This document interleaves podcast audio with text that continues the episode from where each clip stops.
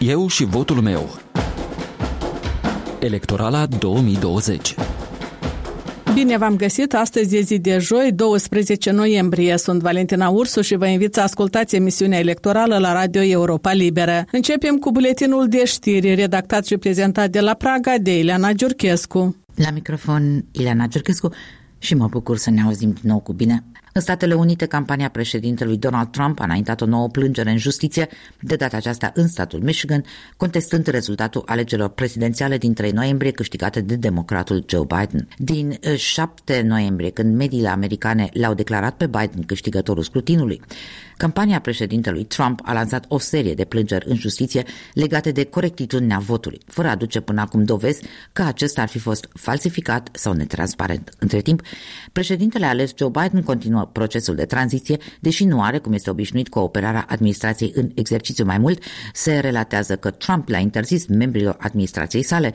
să coopereze în această tranziție cu echipa democrată. Continuă între timp și numărarea voturilor exprimate în alegerile prezidențiale americane.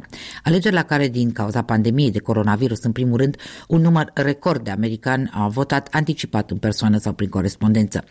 Miercuri s-a anunțat că președintele Donald Trump a câștigat alegerile în statul Alaska, ceea ce aduce totalul numărului de electori acum la 217, mult în spatele învingătorului, democratul Joe Biden, care are 279 de electori. În Republica Moldova s-au înregistrat miercuri încă 1115 cazuri de infectare cu noul coronavirus și 20 de decese legate de COVID-19 a fost confirmată pozitiv aproape fiecare a treia persoană testată.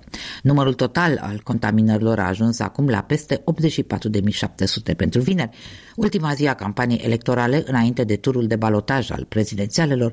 Partidul Socialiștilor, care susține candidatura lui Igor Dodon, a anunțat la Chișinău o serie de mitinguri, la care se așteaptă o prezență de până la 20.000 de oameni. Din cauza pandemiei, la Chișinău este acum în vigoare un așa numit cod roșu de alertă. Vaccinul rusesc Sputnik 5 are o eficiență de peste 90% contra infectării cu noul coronavirus, a anunțat producătorul, în timp ce Moscova încearcă acum să țină pasul cu concurenții occidentali în cursa pentru un vaccin.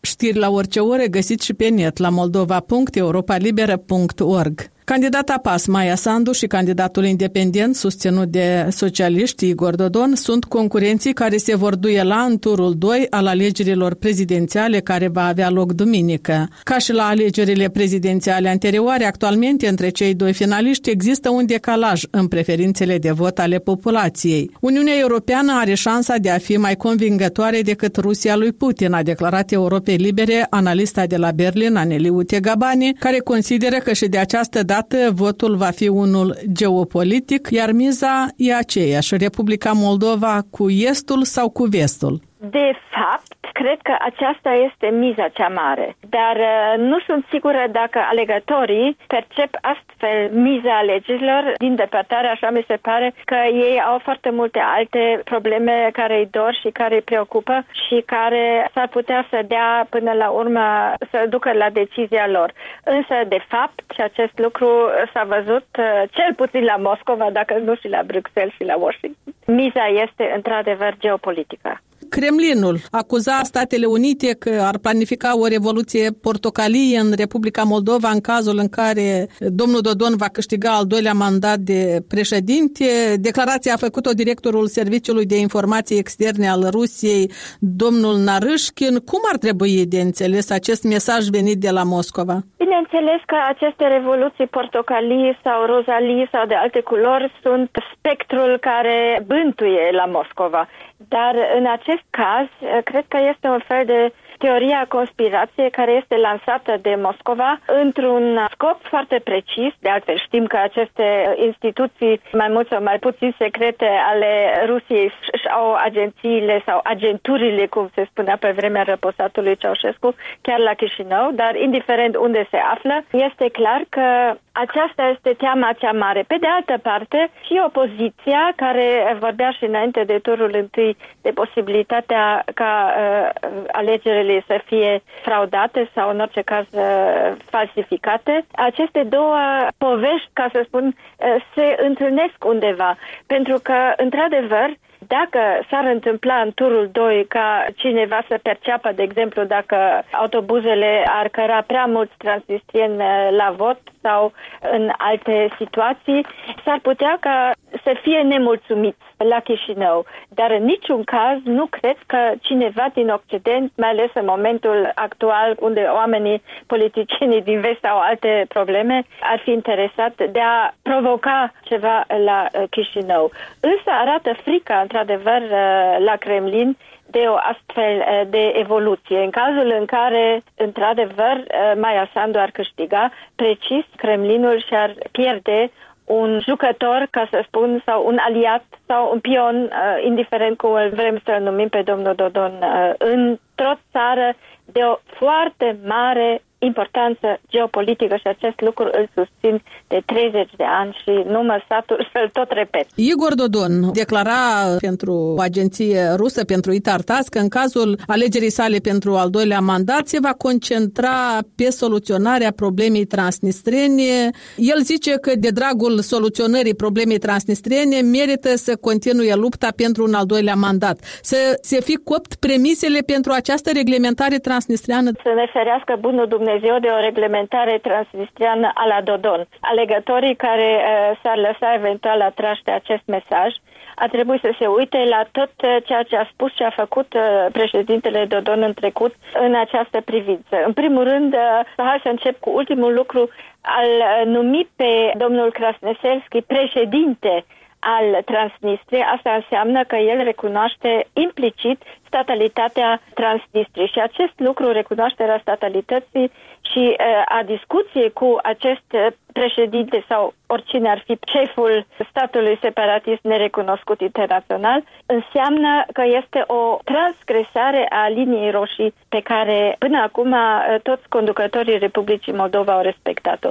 Nu vă mai spun că el uh, este de acord cu procesul 5 plus 2 a OSCE în ceea ce privește reglementarea.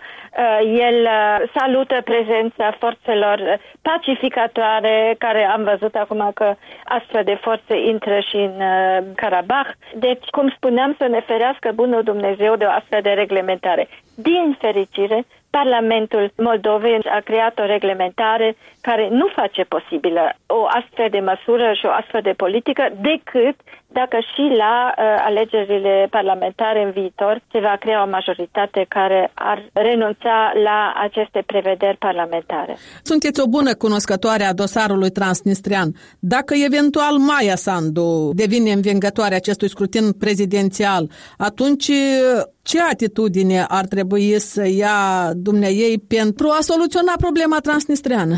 Maia Sandu ar trebui să adopte politica pe care o serie de politicieni uh, înaintea lui Dodon și președinți și mai ales miniștrii de externe au adoptat-o.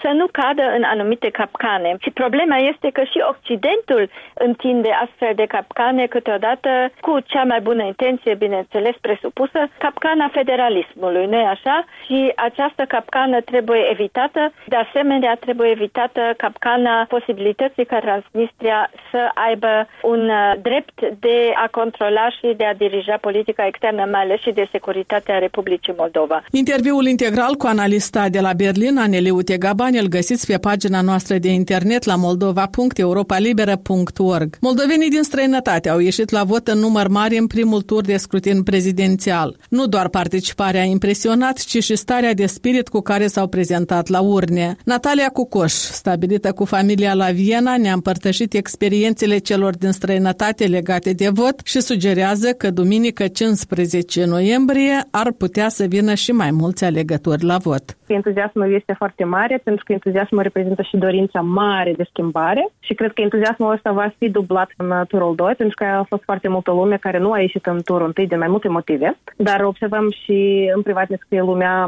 întrebări referitor la faptul cum se votează, unde se votează, cu ce acte. Și pe rețelele de socializare deja lumea se mobilizează și se îndeamnă cu transport avortul, cu cazarea posibil, unde este posibil în condițiile epidemiologice. Deci se vede o dorință foarte, foarte mare de a ieși la vot în turul 2 pe 15 noiembrie și diaspora, așa cum a demonstrat că este unită și puternică în turul 1, o vor face și în turul 2. Înăsprirea măsurilor pe timp de pandemie ar putea să fie un impediment pentru voi cei din străinătate să ajungeți la secțiile de votare, iar mai ales acolo la Viena a avut loc și un incident nefericit. A băgat sperieți în lume? Doamna Valentina, mai multe țări deja au intrat în lockdown, dar uh, informarea populației este foarte bună și uh, lumea se mobilizează reieșind din uh, restricțiile stabilite în țările anumite. Deci, uh, pentru anumite țări sunt autorizări de circulație care pot fi descărcate în telefon și pot fi prezentate în cazul în care este necesar. În alte țări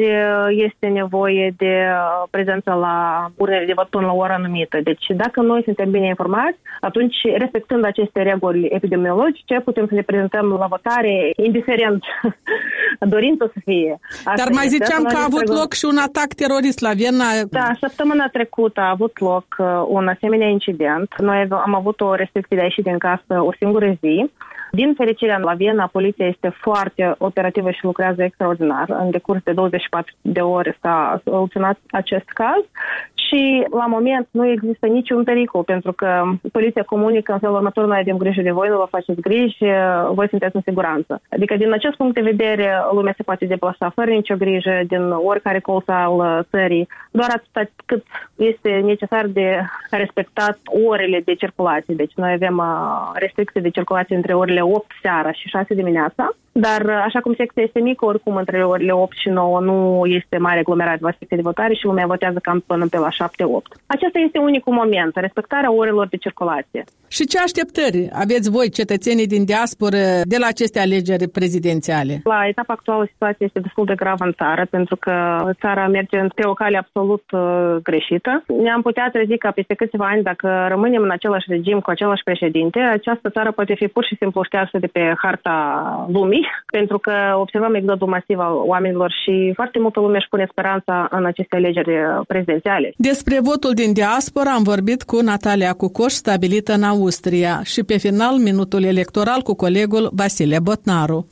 Nu știu cum suportați dumneavoastră, dar mie mi-a ros urechile refrenul de campanie care spune că toate lucrurile bune s-au făcut exclusiv la inițiativa președintelui. Drumurile au devenit mai asfaltate, pensiile mai indexate, transnistrienii mai cetățenoși, familiștii mai besericoși. Până și fuga lui Plahatniuchi se datorează doar lui Dodon. Adevărata viață îmbelșugată ne așteaptă însă după Sfântul Vasile încolo, deoarece la inițiativa prezidentului vor veni mai multe investiții, vor fi deschise locuri de muncă, vor crește pensiile, se vor lungi drumurile, vor arde mai multe filarmonici. Pardon, asta nu a promis. Iar cea mai proaspătă revelație în Năzdravană am auzit-o în dimineața zilei de miercuri. Prezidentul a scos din mintea lui infatigabilă concluzia că statul este obligat să suporte integral cheltuiala pentru instruirea specialiștilor cu studii universitare în domenii care reprezintă atribuțiile statului și a numit cu titlul de exemplu educația, medicina, ordinea publică și cultura. La medicină trebuie să existe numai burse de la stat, iar absolvenții să meargă să lucreze 3, 4, 5 ani acolo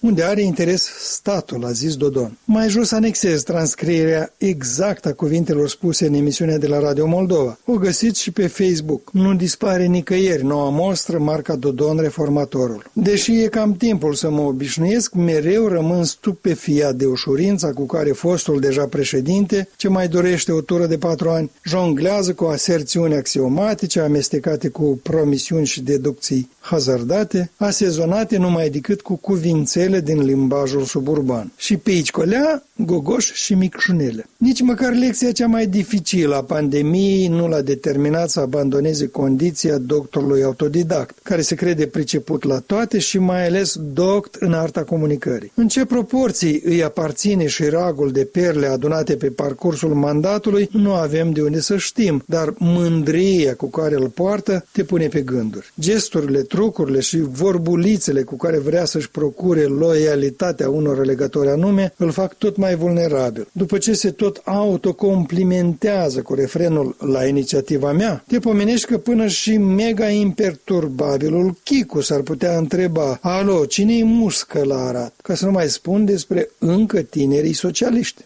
Punem punct aici. Valentina Ursu vă mulțumește pentru atenție. Ne auzim și mâine la ora 13, eu și votul meu. O emisiune electorală pe care o difuzăm zilnic. Aici Radio Europa Liberă.